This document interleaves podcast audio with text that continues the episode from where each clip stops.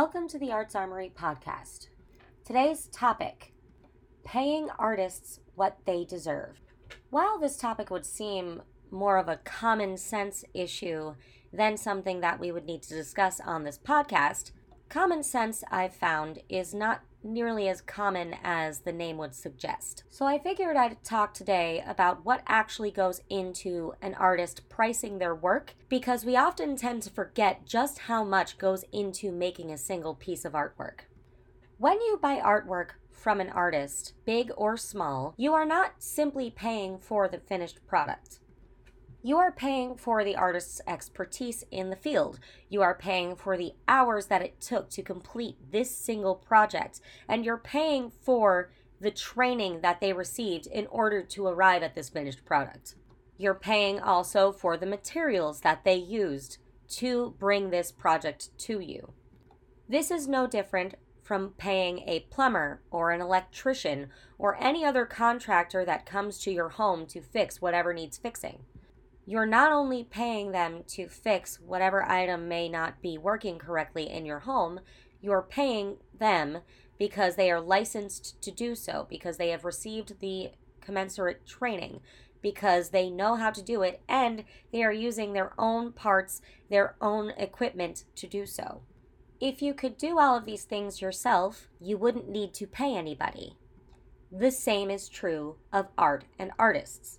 The price of a particular piece of artwork involves many different factors, including the ones I've already mentioned. The hours that the artist spent completing this piece, the size of the piece, the amount of paint or ink or pencil that the artist used, the surface itself, how much time it took to plan the piece out in general. Artists still need to pay rent they still need to feed themselves, and they all have bills to pay, just like the rest of us. These expenses cannot be paid in exposure. If you like an artist's work, pay for it and pay them what they ask. They do not set a price to be mean. They set a price because that is what their work is actually worth. And to be honest with you, a lot of artists actually devalue their work and make it cheaper than it actually should be so that people will buy their work more commercially.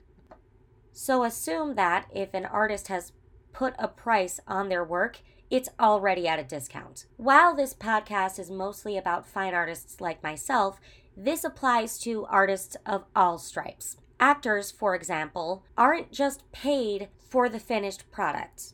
They are paid for the hours they spend in rehearsal, the hours outside of rehearsal they spend memorizing their lines and their movements, and their blocking. Musicians are paid not just for performing in their concerts, but also for the hours of practice they spend outside of the concert hall.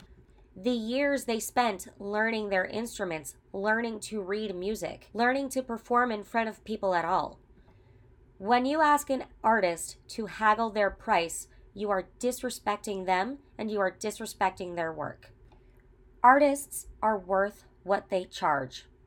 In fact, artists are worth far more than what they charge.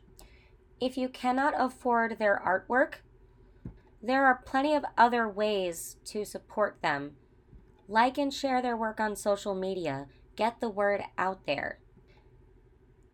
A lot of the time, also, artists don't only sell the original copies of their work, but they will sell print versions of them that are much cheaper. All of these efforts go towards supporting that artist and making more artwork for them to share. So, in summary, support your local artists, do what you can, but never go telling an artist that their work is too expensive because it's not. Thank you so much for joining us. Be sure to like and subscribe so you never miss an episode of the Arts Armory podcast.